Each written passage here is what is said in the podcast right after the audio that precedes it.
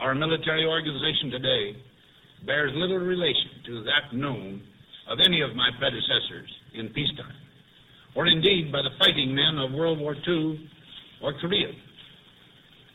Until the latest of our world conflicts, the United States had no armaments industry. American makers of plowshares could, with time and as required, make swords as well. But we can no longer risk emergency improvisation of national defense. We have been compelled to create a permanent armaments industry of vast proportions.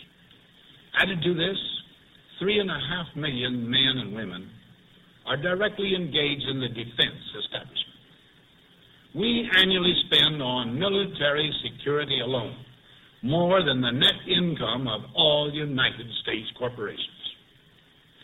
Now, this conjunction of an immense military establishment and a large arms industry is new in the American experience.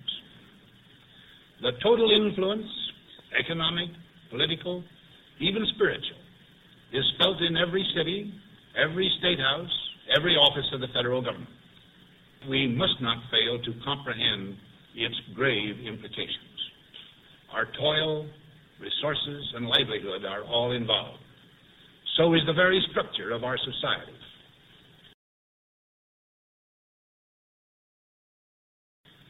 In the councils of government, we must guard against the acquisition of unwarranted influence, whether sought or unsought, by the military-industrial complex.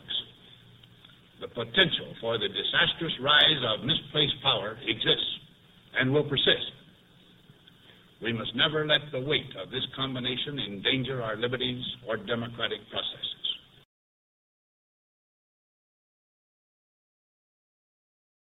As we peer into society's future, we, you and I, and our government, must avoid the impulse to live only for today, plundering for our own ease and convenience the precious resources of tomorrow. We cannot mortgage the material assets of our grandchildren without risking the loss also of their political and spiritual heritage. We want democracy to survive for all generations to come, not to become the insolvent phantom of tomorrow.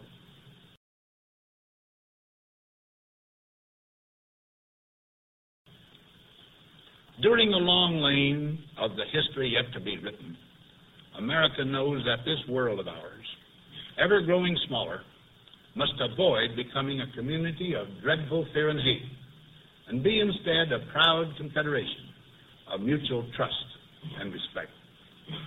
Together we must learn how to compose differences, not with arms, but with intellect and decent purpose.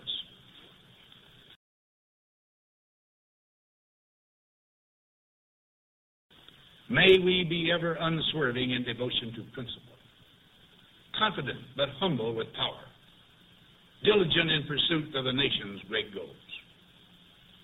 To all the peoples of the world, I once more give expression to America's prayerful and continuing aspiration.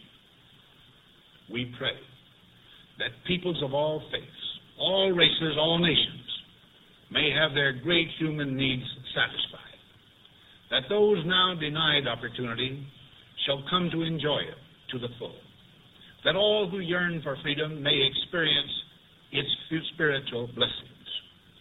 Those who have freedom will understand also its heavy responsibility, that all who are insensitive to the needs of others will learn charity, and that the scourges of poverty, disease, and ignorance will be made disappear from the earth, and that in the goodness of time, all peoples will come to live together in a peace guaranteed by the binding force of mutual respect and love.